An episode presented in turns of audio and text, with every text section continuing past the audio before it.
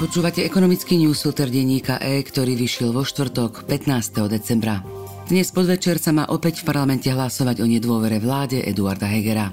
Parlament je od útornejšieho obeda zase raz v hibernácii a zamrznutých je aj mnoho zákonov, vrátane návrhu špeciálneho rozpočtu, o ktorom koalícia v prípade pádu vlády nechce dokonca ani rokovať. Politici opäť riešia sami seba. Ak vláda stratí dôveru väčšiny poslancov alebo nepresadí svoj návrh rozpočtu, ocitne sa krajina v ešte väčšom zmetku, aký v nej panuje teraz. Rukolapne to dokazuje list firiem z energetického trhu ministrovi hospodárstva, o ktorom sme rozprávali v ekonomickom newsfiltri včera. Koalícia ich pomalým riešením problémov donútila porušovať zákony a krátko pred koncom roka nikomu nie je jasné, aké budú ceny pre regulovaných odberateľov, kto bude znášať cenové rozdiely z nakúpenej elektriny a plynu a ako bude fungovať celý systém pomoci. Ak vôbec bude fungovať, keďže rozpočet, ktorý má náklady na pomoc do značnej miery vykryť, zatiaľ nie je schválený. Dnes hovoríme o tom, že na energetické dotácie pre firmy za august a september sa zhruba 10 dní pred uplynutím lehoty využil len zlomok z vyčlenených 100 miliónových eur. Príčinou je na jednej strane informačný chaos a na druhej to, že odberatelia energií budú pomoc oveľa viac potrebovať od začiatku budúceho roka. Lenže vôbec nie je isté, či ju vlastne dostanú. Štvrtkový ekonomický newsfilter má 1250 slov, pripravili ho Oliver Brunovský a Jan Filip. Ja som Simona Lučkaničová.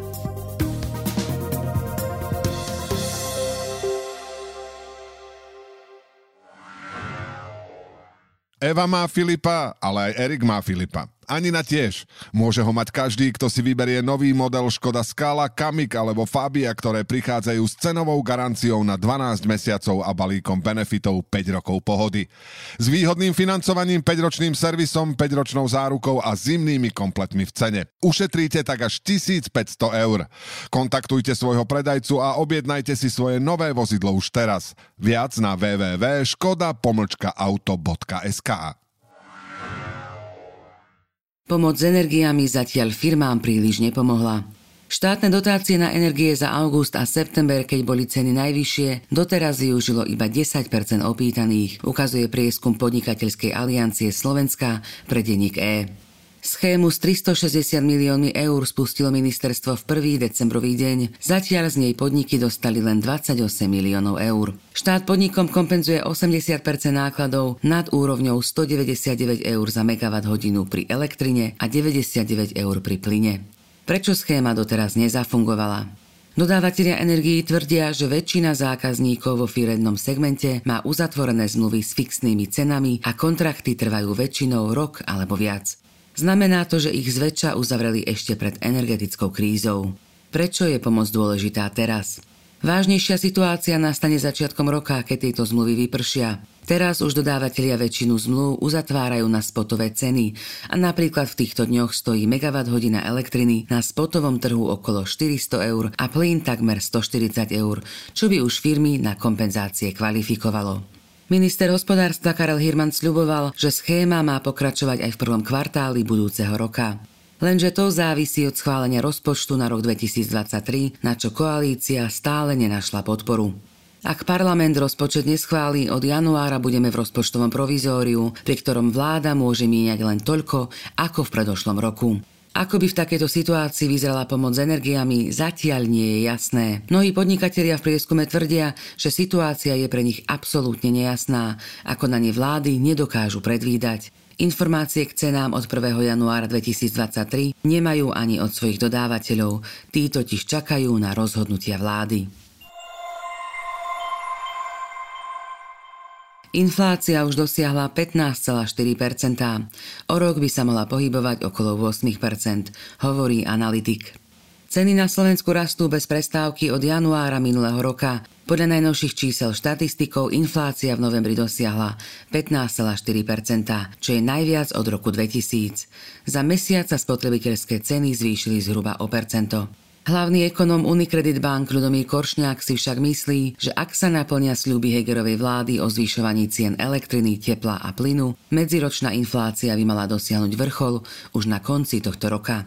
A to na úrovni necelých 16% Potom by sa malo tempo rastu znižovať. Na dvojciferných úrovniach sa inflácia podľa neho udrží počas väčšiny budúceho roka, no v decembri 2023 by už mohla byť len niekde okolo 8 Fakty o novembrovej inflácii. Vyššie ceny boli vo všetkých 12 sledovaných výdavkových skupinách domácností. Polovica z nich dosiahla medziročný rast nad 11% Ceny ťahlo nahor najmä neustávajúce zdražovanie potravín. Tie sú medziročne drahšie až o 29% Rast cien v súčasnosti najviac cítia nízkopríjmové domácnosti, kde potraviny tvoria väčšiu časť ich spotrebných výdavkov. Vidieť to aj na špeciálnych indexoch, ktoré zostavuje štatistický úrad. Kým inflácia dôchodcov dosiahla 16,9% a nízkopríjmovým domácnostiam narástla na 16,1%, v domácnostiach zamestnancov bola na úrovni 15,1%. Rast cien za bývanie sa stabilizoval na úrovni okolo 16%. Od júla už pokračuje zlacňovanie pohonných môd. Čo bude pre vývoj cien kľúčové? Inflácia v eurozóne vyvrcholila v októbri a zdá sa, že sa už spomaluje. Podľa Koršňáka by sa v závere budúceho roka mohla blížiť k inflačnému cieľu Európskej centrálnej banky, čo sú 2%, hoci ich ešte nedosiahne. Keďže európska ekonomika by na prelome rokov mohla padnúť do recesie a energetická kríza v Únii znižuje dopyt, Koršňák očakáva, že zvyšovanie sadzieb ECB dosiahne strop niekedy v prvom kvartáli na úrovni 3,25% Na Slovensku posunutá regulácia cien energií spôsobuje, že vyššiu infláciu budeme mať dlhšie. Zároveň budú ceny základných služieb ovplyvňovať vyššie ceny práce, k čomu najmä v prípade potravín ešte prispejú aj parlamentom nedávno zvýšené príplatky k mzdám za prácu v noci a cez víkendy. Kde sa na Slovensku inflácia zastaví? Analytik Koršňák predpovedá, že inflácia sa bude dlhšie pohybovať okolo 5 až 6% Aj preto, že sa vláda rozhodla výrazne tlmiť ceny energií. Lenže štedré dotácie tu nemôžu byť na veky. Ceny energií sa tak v horizonte niekoľkých rokov budú musieť vrácať k trhovým cenám a tie zrejme zostanú aj po ukončení konfliktu na Ukrajine na vyšších úrovniach ako pred vojnou. Masková kúpa Twittera potápa Teslu. Akcie americkej Tesly stratili tento rok už 60% svojej hodnoty. Kým v januári si akcionári automobilku ako priekopníka elektromobility cenili na 1,2 bilióna dolárov, teraz sa jej trhová kapitalizácia pohybuje len okolo 500 miliárd. Podobne sa prepadla aj hodnota majetku jej zakladateľa a ešte stále aj šéfa Elona Muska. Podľa výpočtov Bloombergu klesla z januárových viac ako 300 miliard dolárov na dnešných 164 miliárd čo znamená, že na pomyselnom tróne najbohatšieho človeka na svete ho už vystriedal Bernard Arnold, šéf a najväčší akcionár luxusného koncernu LVMH, Möd Hennessy Louis Vuitton. Prečo Tesla stráca dôveru investorov? Akcie najviac hodnoty takmer tretinu stratili od októbra, teda v čase, keď Musk prevzal kontrolu nad sociálnou sieťou Twitter a urobil v nej viacero kontroverzných opatrení.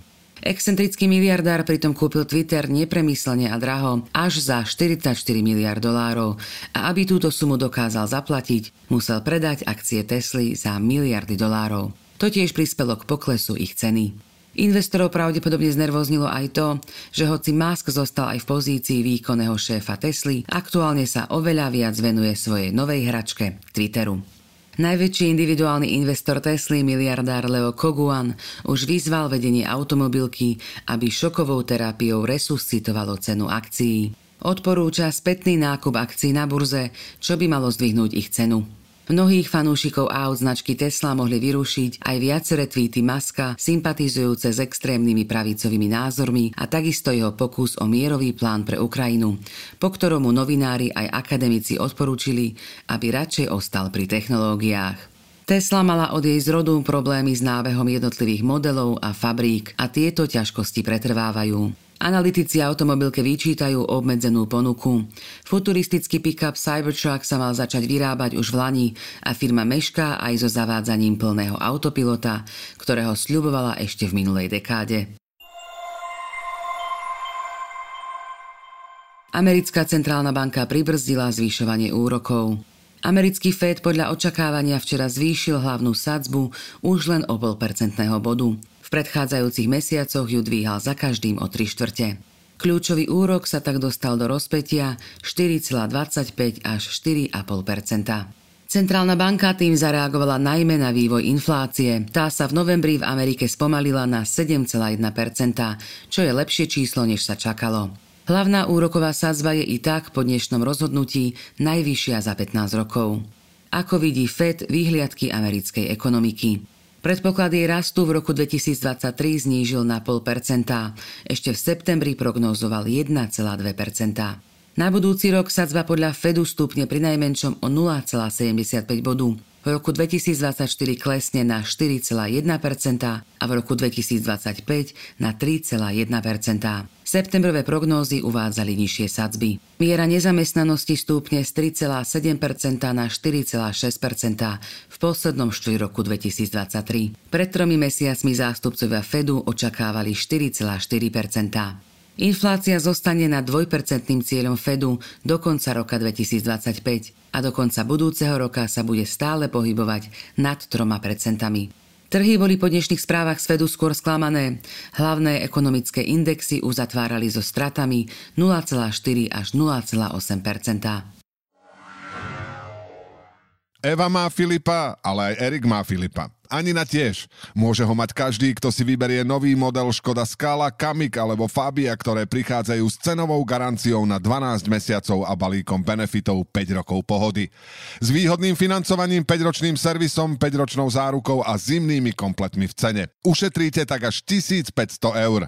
Kontaktujte svojho predajcu a objednajte si svoje nové vozidlo už teraz. Viac na www.škoda-auto.sk